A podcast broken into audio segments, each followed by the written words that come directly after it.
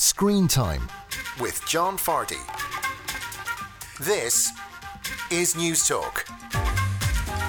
Hello and welcome to Screen Time. I'm John Fardy and this is News Talk's TV and movie show. This week on the show, the great new Irish movie Redemption of a Rogue. I speak with its writer and director and also lead actor. Mark Ryle looks at the new Candyman movie, as well as coming-of-age drama Our Ladies. Plus, film director Paddy Slattery talks to me about his favourite movie. I'm open on Twitter, John_Fardy, or you can email me, screentime@newstalk.com. This show is available as a podcast every Friday at 5pm on newstalk.com or the Newstalk app, powered by Go Loud. And it's on the radio every Saturday at 6pm right here on Newstalk. Good weekend to you all. Hope you're doing well and that you're enjoying this wonderful weather. I guess they call it an Indian summer. But anyway, you don't really care about that. You care about TV and movies. And talking of TV, this week I was watching this. It's about a woman who keeps playing perfect housewife. Hey, where's our breakfast? You're not supposed to have favorites. Kevin's my husband. Yeah, babe, can you go see if my package is here yet? Can't you do it? I'm in the middle of something. Then one day, she realizes what she wants. Whoa, Miss Hercules over here. Is that blood? It doesn't mean you get to be moody. You already used that excuse once this month. Now that's a clip from Kevin Can F Himself, and you know what the F stands for there. It's on Amazon Prime from this Friday, the 27th of August, and it stars stars Annie Murphy. She plays Alison McRoberts in this. Annie Murphy is a.k.a. Alexis Rose, the daughter in the wonderful Schitt's Creek. And it's good to see her back on a mainstream TV show because I do think she's a wonderful comedic actress. And this is intriguing.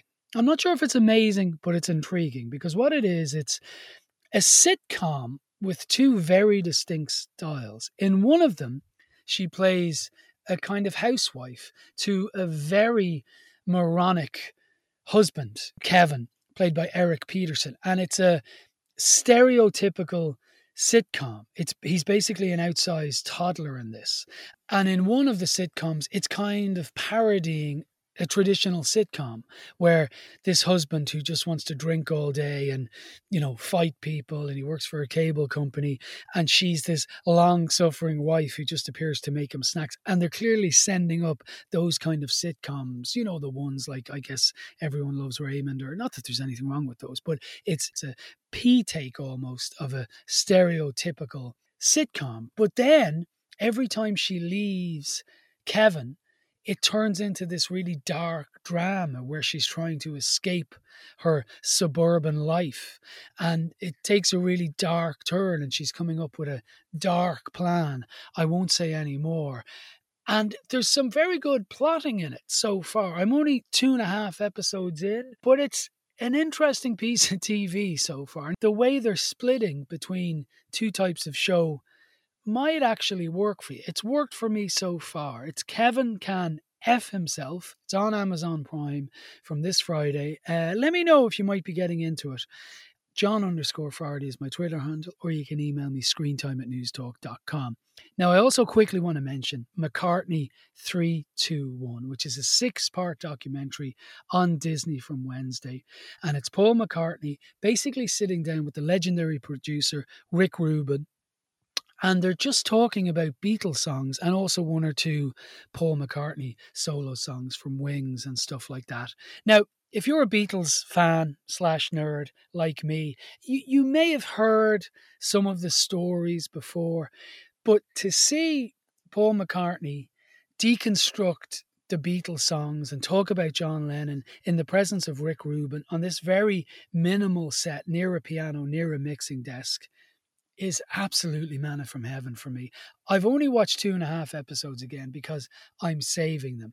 That's how good this is. To hear Paul McCartney in a kind of half-empty room listening to Eleanor Rigby and hearing isolated vocals and him commenting on how they came up with bass lines. Oh, I'm in heaven.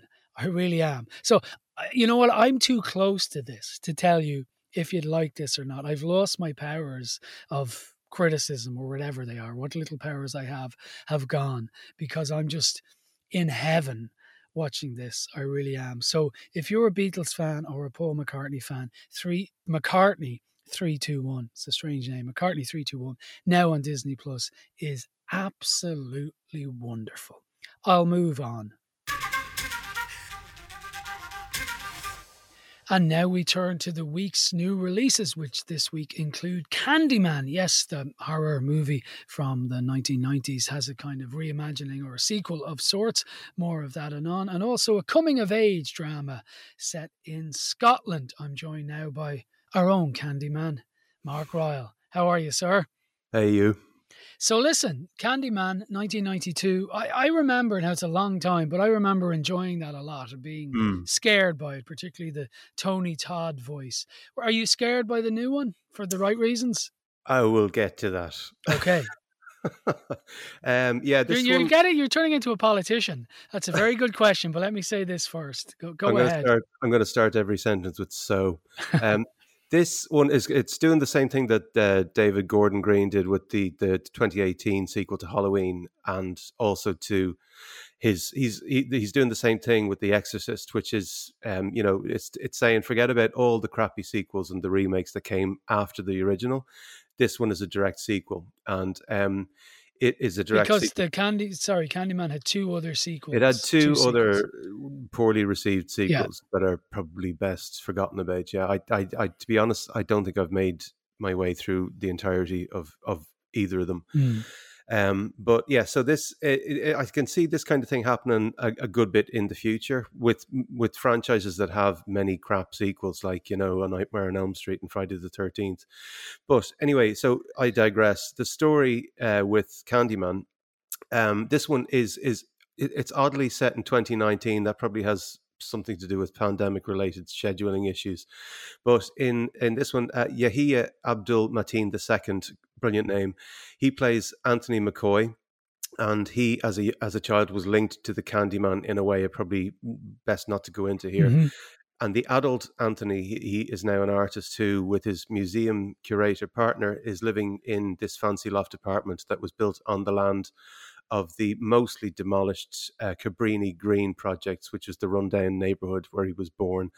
And Anthony, the artist, is suffering from a prolonged bout of artist's block, if that is even a thing, but then he starts researching the urban myth of the Candyman, and then he opens up a whole heap of trouble. So that's what's going on in this one in a nutshell. And because there's a lot of people from the original in this, is Tony Todd the Candyman?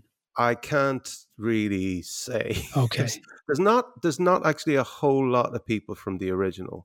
Okay. There's some archival footage, and you can't really say because you don't want to give a spoiler. Or... I don't. No. Fair enough. I can't really say because I haven't watched it. He's joking, listeners. He has seen it. I can't really go into too much about who's in it and who isn't. Okay, no, that's fair enough. And we appreciate that. The listeners will appreciate that because you don't want to ruin it. Now, I didn't get to the screening of this, unfortunately, because, I won't get into why. We won't get into that either. But so I haven't seen it. So I'm being guided by you. As I say, I really like the original, and we've discussed this many times. I don't get scared by a lot of horror, but the Candyman scared me. And the Candyman, for people who don't know, the myth in it was that if you said his name into a mirror at midnight, he would appear into a mirror 5 times, and it was quite scary, that and the Candyman who appeared had this really terrifying voice. So does this new version, sequel, prequel, whatever, that, well, it's definitely not a prequel, but does it work for you? It does on certain levels. I think the voice is missing. My big issue with this one is that it's not really all that scary. And I think for a horror movie, that's a bit of a problem. Yes. There are a couple of standout scenes that did work for me. And I guess some, for want of a better term, inventive kills. Mm-hmm. But overall, I think the slasher aspect of this is the least effective part of it.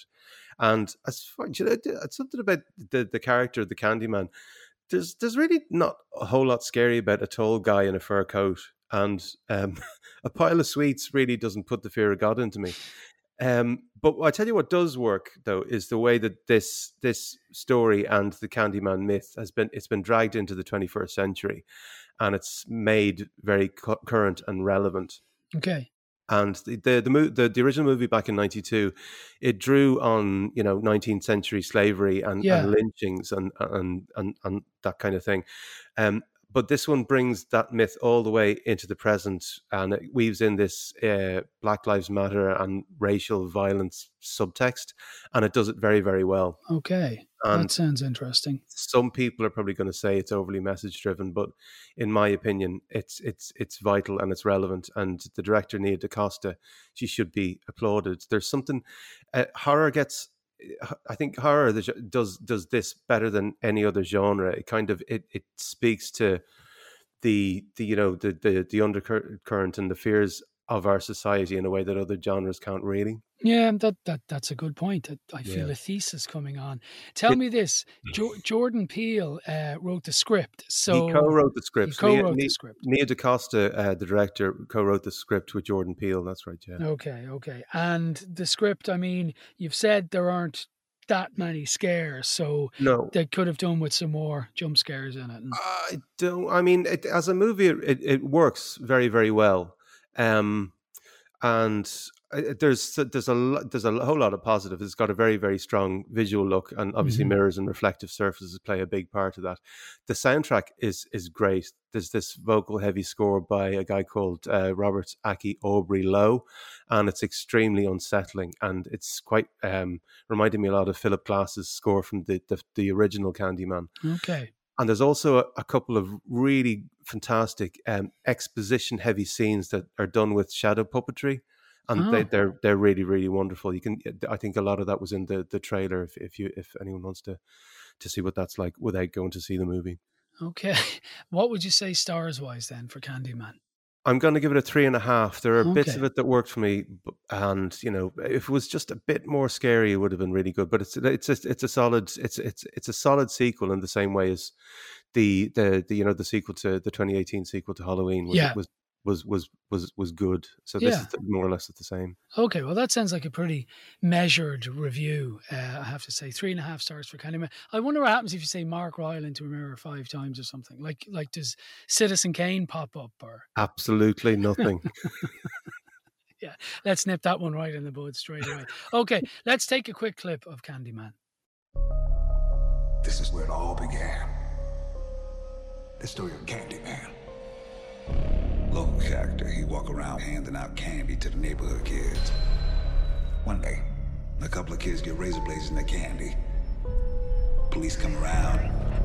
That's when I saw the true face of fear. Get on your knees. Hands, hands, hands. They beat him, tortured him, killed him, right there on the spot. A couple weeks later, more razor blades and more candy. He'd been innocent. So he's real. Candyman ain't a he. Candyman's the whole damn hive. That is a clip from Candyman, which is in cinemas, we should say, from this Friday, the 27th of August. On general release, Mark gave it 3.5. Now, Mark, a movie I have seen is the the Scottish coming of age drama, Our Ladies. Just tell our listeners what this is about. This is set in pre-social media, pre-mobile phones, 1996. And Our Ladies, it's about 5 friends from a small rural town in the Scottish Highlands. William, I believe the town is. Fort William, yeah. Orla, Manda, Kyla, Shell and Fanula, they all go to the local Catholic convent school, and they were all in the school choir, which gives them the opportunity of this day trip to Edinburgh to compete in a national choir competition. And the girls use the trip as an opportunity for maximum drinking and debauchery, and throwing themselves into getting their end away with wanton abandon. I read one review in The Scotsman, a publication I never miss, I'd be reading anyway, but it said they explore their sexuality with vigour. Yeah. Now, we chatted earlier in the week about this, and I thought you were going to like this more, but I don't think you did you? Yeah, I think perhaps you might be a glass half full kind of guy. Well, we've discussed that many times. It's not a perhaps, it's a given. Yeah. I think it's aimed at a very specific audience, which would be, teenagers. I don't know if it's aimed at teenagers in the way that I don't think. Sorry to cut across you, but I'm not really because I've just done it. But I mean, in the way that the Inbetweeners you know, isn't really aimed at teenagers, even though it's about teenagers. I mean, it's aimed at adults as well, I would suggest. Do you? I would disagree. Okay. Did you like The Inbetweeners, incidentally? Kind of. I mean, a little goes a long way, I think. You see, this might be the problem. Anyway, go on with what you were going to say. My glass is half full. Yours is half empty. Yeah. It's written and it's directed and it's co-written by Michael Caton-Jones, who in the past has done... He's done some pretty decent stuff like Memphis Belle and This Boy's Life with Robert De Niro and Leonardo DiCaprio. But he has also made some absolute garbage like Basic Instinct 2 and a remake of Day of the Jackal with Bruce Willis. And I think this is somewhere in between. It's not the worst thing I've ever seen, but it's certainly not fantastic either. It's got a very, it's got quite a large ensemble cast, and some of these characters are more fleshed out than others. But what Our Ladies tries to allot all five with equal shares of the limelight. And I do think that this is to the movie's detriment, because some of these characters work better than others. And I guess also some of the girls have everything figured out, and others haven't, and they are kind of bleakly accepting the future that's you know, inevitable in front of them. Yeah, you see, I think, you know, if you have five girls or five teenagers, even boys and girls, you know, that's the kaleidoscope you're going to encounter. Some are going to be high achievers, some are going to have low ambition, some are going to struggle with stuff at home. And so I thought it was pretty, you know, realistic that way. I also thought there was a nice bit of emotion to it. Of course, they were there on a debauched day and they wanted to, you know, get their end away. That's their words, not mine. But there was also nice stuff about, you know, teenage friendship going on there. There was, yeah. As I said, I think some of the characters were more fleshed out than others, and that their arcs worked better. But I think really for me it was Derry Girls without the humor or the warmth or the charm. I think what was missing for me is some sorely needed charm, and there was a tendency to fall back on crudeness, and for want of a better term, and to compensate for, you know, a lack of a sharp script, I think. And the efforts to shock got pretty wearing after a while for me. There is a very, very definite first draft feeling to this. It feels like it was taken out of the oven before it was ready. And I think the script needed a lot more time and work. You see, I laughed a good few times at it. Did you? I thought some of the funny moments were very funny. One in particular where they're back in a gentleman's house and he's doing a naked handstand. I found that pretty funny, you know. I think I need a bit more than that. But so, yeah, you see, because I'm on record on this show. I got into loads of trouble years ago. I said I didn't think Derry Girls was that funny, but so I take Derry Girls over The Inbetweeners. But a lot of this just doesn't, it doesn't scan, and it doesn't feel right. And it goes to some very, very weird places, and it gets progressively weirder the closer we get to the ending. I didn't think they were weird. I thought there were people working through stuff, you know, and I thought that the kind of lead character, who's a young girl, what's the girl who's sick? Tallulah Grieve. She plays Orla. I thought she was very good in it. She's overcoming leukemia, and she's got her hair cut short, and she has a bandana for most of the movie. And I thought her performance was quite affecting, and she's kind of the moral heart of it.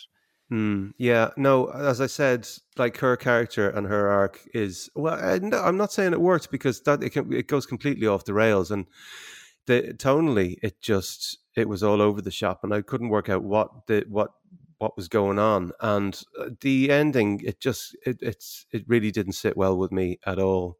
Yeah, see, the ending worked for me, but look, we're not going to agree on this. Also, just on we haven't talked about David Hasselhoff. Well, I was going to say, don't say that. That's a bit of a spoiler, but you've just spoiled it. I thought it was a brilliant cameo. He shows up in the end credits. I thought it was inspired. Why? It's one of my favorite bits of the movie. Why did he show up in the credits? Because of what had happened beforehand. I don't know. I just think maybe, you know, Timmy Mallet wasn't available. No. But there's David Hasselhoff mentioned throughout it. I mean... No, there isn't. There is. No, not throughout it. Well, no, he's mentioned a couple of times. I don't know. Maybe I'm not going to rewatch it. He's certainly mentioned twice. Is he? Yeah. Definitely. You were falling asleep. Yeah, well, I'm 99% sure he's mentioned twice. I would say I must rewatch it, but I'm not going to. No, you're not going to. What would you say stars-wise for Our Ladies? I'm going to give this a 3, which is probably overly generous, but I think at the end of the day, its heart is in the right place, even if it's, I suppose, its head isn't. Yeah, well, I'm going to give it 3.5 because I'm a glass half full guy, as Mark said. Usually I say it myself, but you pointed it out this week, so that's great. So that's 3.5 for Our Ladies, which is in cinemas again from this Friday on the 27th of August. Mark gave it a 3. He's not sure if he should, but he doesn't like The Inbetweeners, so go figure. Anyway, Mark, thank you very much. Thanks, John. Up next, Redemption of a Rogue. Screen Time on News Talk. Now you're welcome back to Screen Time. This is News Talk's TV and Movie Show, and I'm John Fardy. Now, I want to tell you about a new Irish movie also released this week in cinemas, Redemption of a Rogue, which was made for a shoestring, an absolute shoestring. And it's from the playwright and writer, and this is his first time feature, Philip Doherty, and it stars Aaron Monaghan, who you're about to hear me talk to. Redemption of a Rogue is kind of like a Groundhog Day sort of story set in Cavan. Aaron's character, who I mentioned, returns home from being away and he wants to redeem himself. He's done bad stuff in his past. We're not entirely sure what. He's had a fractious relationship with his father, pretty fractious one with his brother as well, and indeed with the town in Cavan that he's left. He comes home not long after his father passes away, and his father stipulates that he won't be buried during rain. He won't be buried when it's raining. So it turns out the rogue has to stick around a bit longer. It's really quirky. It's really dark. It's really funny. There's kind of a blues Greek chorus in it, in that whenever it's raining and they're passing shop fronts and stuff, there are blues musicians, one of whom is played brilliantly by the great Pat McCabe, the writer, who are singing along as Aaron is making his way through town. Aaron was previously in movies like Assassin's Creed and Maze. You know, he's called a rising star, but like Niamh Algar last week, I think his star has well and truly risen. It's in cinemas this Friday. It's from The Pen and it's directed by Philip Doherty and stars as the rogue in question, Aaron Monaghan. And I got to chat to them earlier in the week. So Philip, if I could start with you, this is a great movie, and it's a very unusual movie, and you have Aaron's character coming home. He's a rogue. He's looking for some kind of redemption, but he also has a rope with him. Then it pisses rain for an eternal amount of time, and there's a blues chorus, which involves Pat McCabe.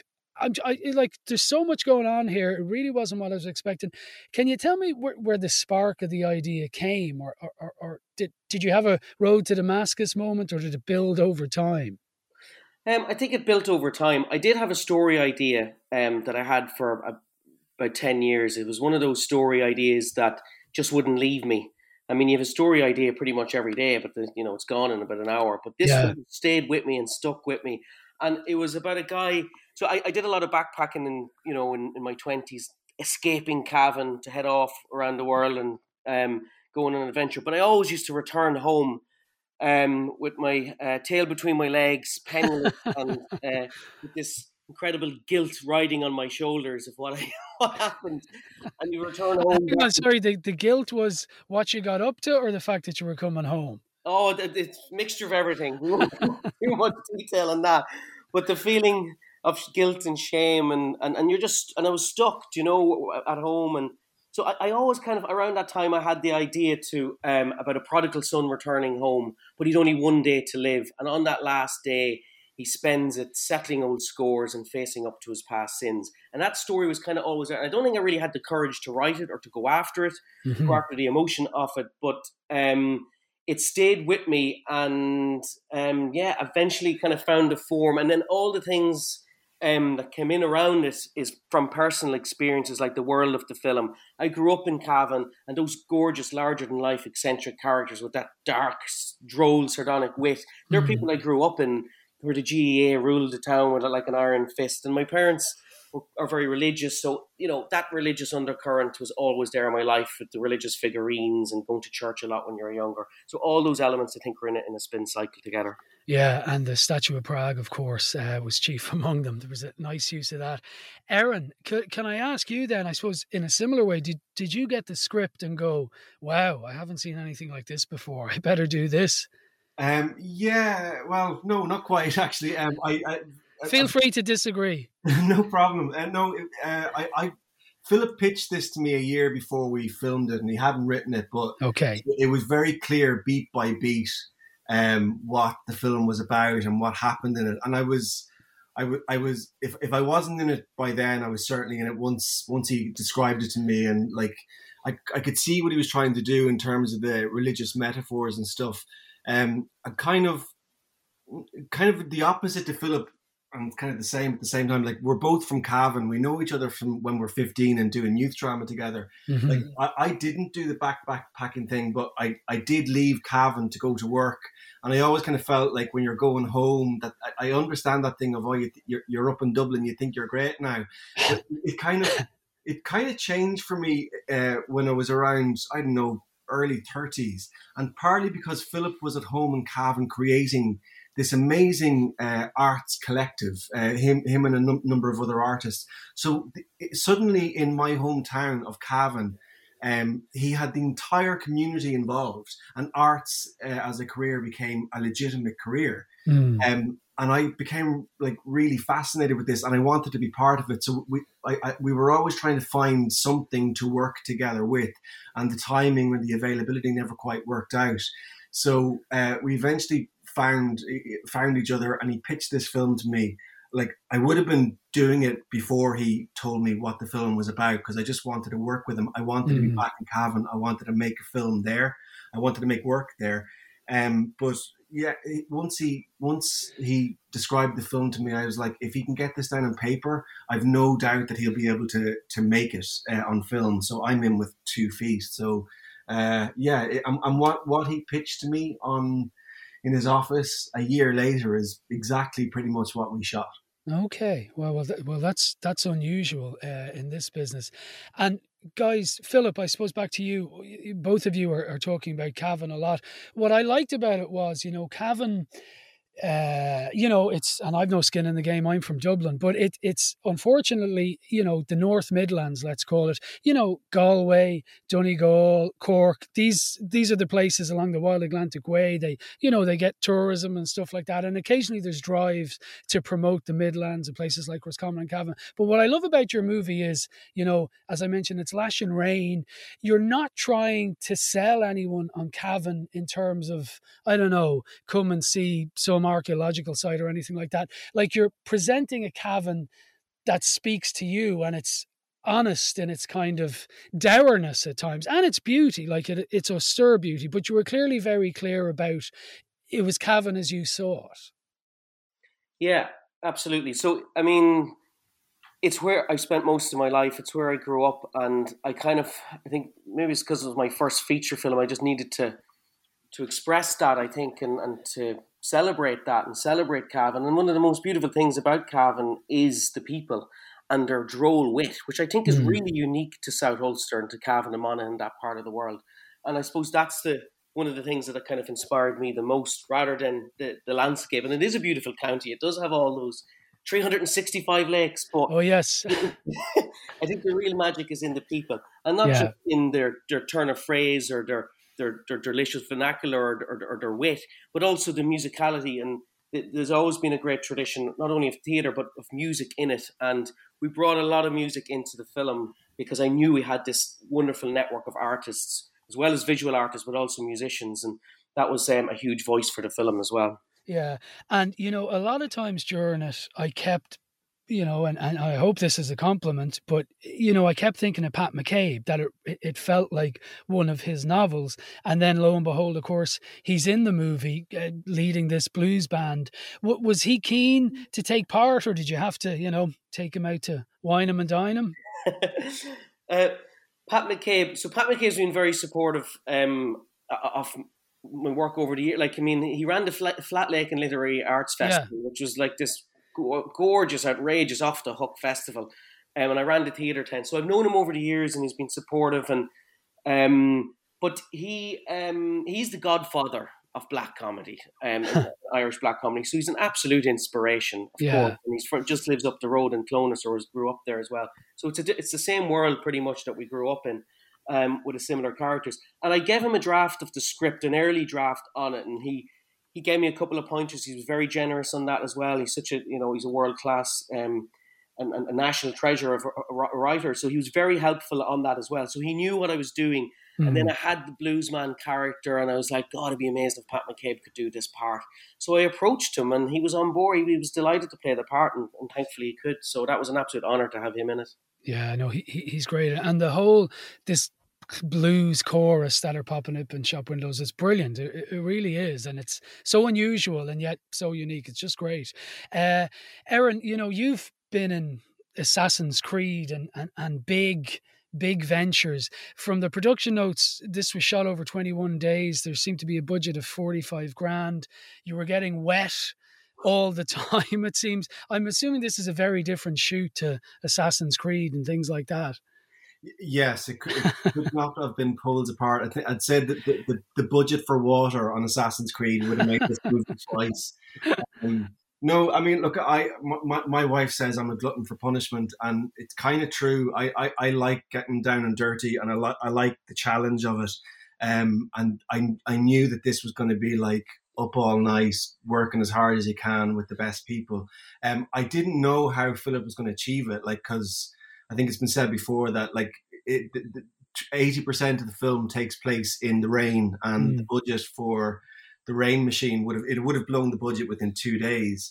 So I was kind of fascinated to see how it would get made. But he, as he said, he had this army of creatives around him that made it happen. They built their own rain machines. There was one point where there was an entire street in the fight scene that was just made up of a rain machine. So it was kind of astounding to watch that. There were all these different teams and departments. So it was a true collaboration, and like, yes, it was tough, and yes, it was cold, and you got wet all the time. But I really mean this, like as tough as it was, every time like I would get cold and kind of like, you know, hypothermia is beginning to set in or whatever. Like, I did feel myself retreat into myself.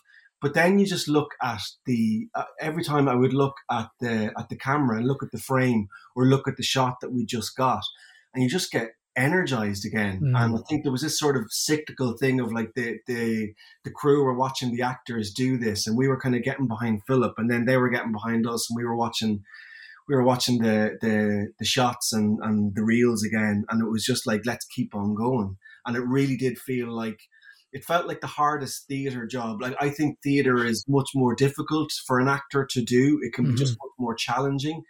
It takes a lot more energy and rigor, and it's like a marathon. But this felt like the closest to making a piece of theatre. So it was just, it felt absolute bliss in many ways to be making. Well, it sounds really collaborative.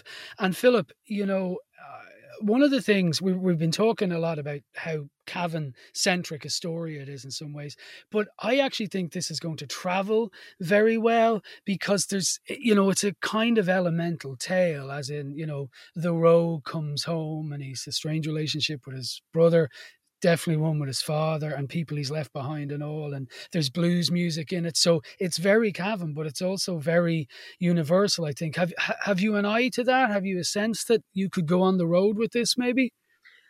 Yeah, absolutely. I mean, the famous playwright Tom Murphy said the local is universal, and that always has stayed with me, that, you know, you write these characters that you love, because I think, you know, audiences want to escape into a world, and a unique world that's not used to them, and Cavan is that for me. But yeah, I mean, you try to make the film as honestly as possible, and yeah, it is a spiritual journey for the character essentially, which everyone I hope can connect with. And we did I did get to see it once on a big screen in Greece recently, last month, at the Kouros International Film Festival, and it was such a heartening experience. It was the first time I watched it with other people, mine on a big screen because of COVID, and it was on a beach at a full moon night. The water was slapping behind the screen, and they were howling laughter at GA stuff, do you know? And all those Irish gags or those things that were kind of unique, and I thought particular to Cavan, they really got it on a beach in Millos. Great. And I should point out, it's also very funny. I'm talking about other elements of it, but it's hilarious at times. It really is. And then finally, Aaron, I was reading something about you earlier today, and you described yourself as an accidental actor. You may not remember even saying this, and forgive me if the publication in question misprinted it. I doubt it did. It's very reputable. But are you? Do you still see yourself as an accidental actor? I originally was like, it was the last, like, it's funny when Philip was talking about Pat McCabe, I remember The Butcher Boy being filmed not very far from my house. And it was like, I don't know how you can go about making films. I thought actors I just thought there were people who came from the circus or from some other country, or that their parents were. So like, I really did fall into acting like very, very late. Like the course that I trained in Trinity to be an actor, I didn't know that existed until 6 months before I started it.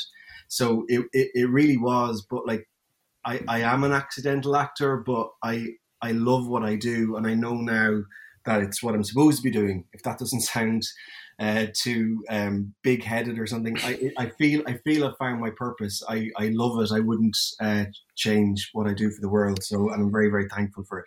Well, based on Redemption of a Rogue, you've certainly found your purpose. I think it's a great movie, lads, and it's in cinemas on the 27th of August. I will urge people to go see it, and I hope it travels far and wide. Thanks a lot for chatting to me. Thank you, John. Thanks, John. Thank you. Philip Doherty and Aaron Monaghan talking to me about their role and writing in Redemption of a Rogue, which is on release from this Friday, the 27th of August. A really good movie. I was going to say a really good Irish movie, but a really good movie. It is Irish, and it's Cavan. It's Cavan to the hilt, in the right sense of the phrase. Up next, another Irish film director, Paddy Slattery, on his favourite movie. Screen Time on News Talk. Now you're welcome back to Screen Time, News Talk's TV and movie show. Now, it's that stage of the week where I talk to someone about their favourite movie. Earlier in the year, I spoke to director Paddy Slattery about his great movie, Broken Law, which is available to watch currently on Netflix, and I suggest you do. And in the course of our conversation, it became apparent both on and off air that he was a serious movie buff, and I suggested to him that he come back sometime and chat to me about his favourite movie. Well, it took him a couple of weeks to finally nail it down, but I'm delighted to say Paddy Slattery joins me now with favourite movie in hand. Paddy, how are you? Good afternoon, sir. How are you getting on? Very well, very well. So listen, tell our listeners what you've opted for. I know it's a tough question, particularly for a cinephile like yourself, but your favourite movie, certainly as we're talking today. Well, it's the old question, if you were stranded on an island, which movie would you bring with you? Realistically, Lawrence of Arabia was the one that always came to mind. I fought and wrestled over about 5 or 6 titles, but Lawrence of Arabia kept winning, so that must be the one. So remind people what Lawrence of Arabia is about, because, you know, it's one of those movies, it's become this thing, Lawrence of Arabia. I'm not sure how many people have actually seen it. What's going on in it? Well, it's set during World War I, I think, about a guy called T.E. Lawrence, who was actually a cartographer in the British Army, stationed in Cairo, with a real graft for getting out on the field and getting some action because he was bored and he wanted an adventure. He had a sort of a thing he loved subjecting himself to pain in a kind of a strange kind of way, and he was bored with his position, and he somehow, or somebody wrangled a position for him out on the field as a sort of a reconnaissance kind of soldier who would go and meet Prince Faisal and the Arabs and sort of relay information back to the British headquarters. So suddenly you're on this extraordinary adventure with this British man in the desert in North Africa, and it's an incredible journey, and you're taken on this step by step with this man into the fiery pits of hell, or what was it, the Devil's Anvil, and but yeah, it's for me anyway, in terms of a character study, I think it's one of the greatest character studies I've ever seen portrayed on film. And although he is David Lean, the director, was dealing with a real life historical figure, there was incredible, I guess, creative licenses taken. But in my honest opinion, I think in the context of this story and the themes that David Lean explored in the movie in terms of identity and loyalty and even a sort of moral ambiguity, I thought it was the most beautiful portrayal of the human condition.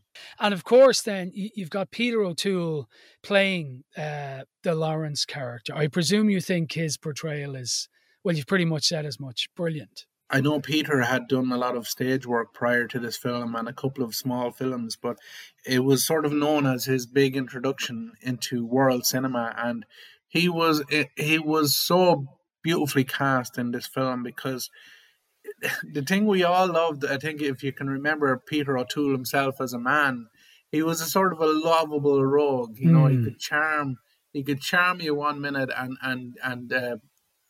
and you could despise him the next. And that was one of the reasons I loved his portrayal of Lawrence, because and going back to that moral ambiguity, what we see is a man that is he's on this quest to, I guess, try and discover who he is and where his own personal loyalties lie. Mm. But in that process, he's handed incredible power by the British Army. And that power, unfortunately, he becomes intoxicated by, and he suddenly has this penchant for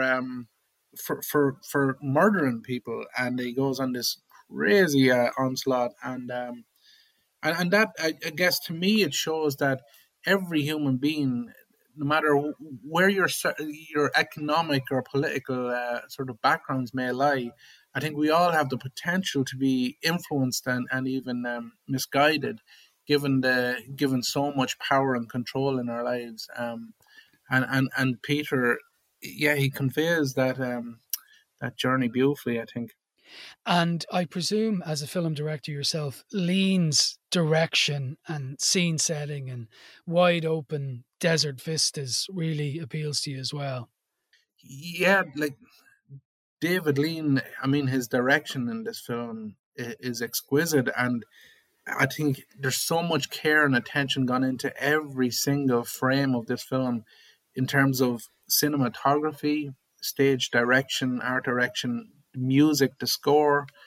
It's a bona fide masterpiece. And just when you see how David Lean somehow manages to wrangle the most epic scale of action, yet still be able to portray some of the most delicate and intimate moments between, for example, between Omar Sharif's character, Sheriff Ali, and Peter O'Toole's character, Lawrence. There's a beautiful, tender relationship that develops between these both people on almost opposite sides of the political and even a social spectrum. Mm. And there's a beautiful... I don't know, maybe I'm wrong in assuming this, but I always felt there was even a sexual ambiguity between...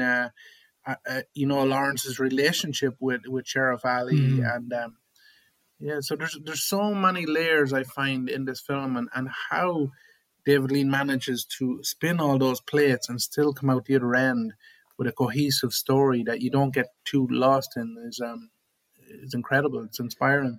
Well, that's a brilliant description and mouth-watering description that kind of evokes the movie. Now talking of the movie, you watched this again very kindly last night, but you watched it with a VR headset.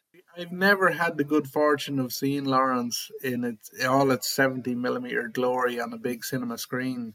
And last year at the beginning of lockdown, I purchased a VR headset because I heard you can have a virtual cinema in virtual reality. And honestly, John, it was one of the greatest purchases I've ever made in my life, because I can go into my virtual cinema, I can even design my cinema, and I can sit wherever I want in that cinema, something that is not afforded to a wheelchair user in quote unquote real life. Because if I did have the fortune of seeing Lawrence of Arabia in a real cinema, chances are, as a wheelchair user, I'm going to be planted up the front or way at the back, and you're going to have a creak in your neck, you're going to have a headache, and you know. But in virtual space, I can sit right in the sweet spot in the middle and watch the movie, which I did last night, and it's absolutely mind-blowing. You know, on a personal note, John, this film in particular, it came into my life at a time when I felt so restricted in my life. It was not long after a car crash, and I'm paralyzed, and I'm not quite sure where I'm going in life. And suddenly I sit down and watch a movie like Lawrence of Arabia, and my mind is blown and my imagination is liberated. And that's, I honestly think that's the reason I'm addicted to cinema now, is because I can free myself. I can get lost in cinema. Wow. Well, look, the whole point of this slot is people giving a personal, you know, validation or reason for why they love a movie. And that's maybe one of the best I ever heard. So I do appreciate that, Paddy. And I did mention at the start of the interview that you are in a wheelchair and have been since the age of 17, because Broken Law, your fantastic movie that's now available on Netflix, has nothing to do with that in a way. It's a fine piece of cinema. And in a way, you being in a wheelchair, and I hope this isn't doing it a disservice, is secondary to the movie, and I would love people to watch it on their own terms. So that's why I didn't bring it up. But I'm awfully glad you did, because just to end, I mean, cinema owners of Ireland and the world, take note that I think what you're saying is that the spots where cinema, or sorry, the spots in cinemas where wheelchair users are usually designated to go are pretty shitty seats, is what you're saying. Yeah, look, it's a tough time for cinema in general, and if you were to ask all of the leading cinema outlets to suddenly change the geography of their seating positions, you know what they'll tell you to do. You know, and it's unfortunate, but the future may be in virtual space, possibly. Because honestly, John, I'd love to hand you over this headset and subject you to the virtual cinema experience. It's no different, and you can even sit with your friends in the virtual space and watch it with friends. But look, there's nothing that will ever replace that, the intimacy of a dark room with friends and sharing that communal experience. Nothing will ever replicate that. Yeah, it doesn't matter how good technology gets. Yeah. Well, listen, I really appreciate you doing that. I really appreciate you not sticking the knife into cinemas for where they put wheelchair users. So fair play to you. And I want to remind people again, of course, you should watch Lawrence of Arabia, because it is a wonderful movie, as Paddy has just described to us very articulately. But you should also watch, if you haven't, Broken Law, his debut feature, which is on, well, his debut big screen feature, which is now on Netflix. Paddy, thank you so much. My pleasure, sir. If you're insubordinate with me, Lawrence, I shall put you under arrest. It's my manner, sir. Your what? My manner, sir. It looks insubordinate, but it isn't really. Well, I can't make out whether you're bloody bad-mannered or just half-witted. I have the same problem, sir. Shut up. Yes, sir. Now, the Arab Bureau seemed to think you would be of some use to them in Arabia. Why, I can't imagine. You don't seem able to perform your present duties properly. I cannot fiddle, but I can make a great state from a little city. What? Themistocles, sir, a Greek philosopher. You're the kind of creature I can't stand, Lawrence. But I suppose I could be wrong. All right, Dryden, you can have him for 6 weeks. Who knows? Might even make a man of him. Ah, yes, the one and only Lawrence of Arabia, as chosen by film director Paddy Slattery as his favourite movie. And my sincere thanks to Paddy, who did Trojan work describing and indeed rewatching it last night. That's it for this week. This show is available as a podcast every Friday at 5 p.m. on newstalk.com or the Newstalk app, powered by Go Loud. It's on the radio every Saturday at 6 p.m. right here on Newstalk. My thanks to Anne-Marie Kane, who helped out on the show.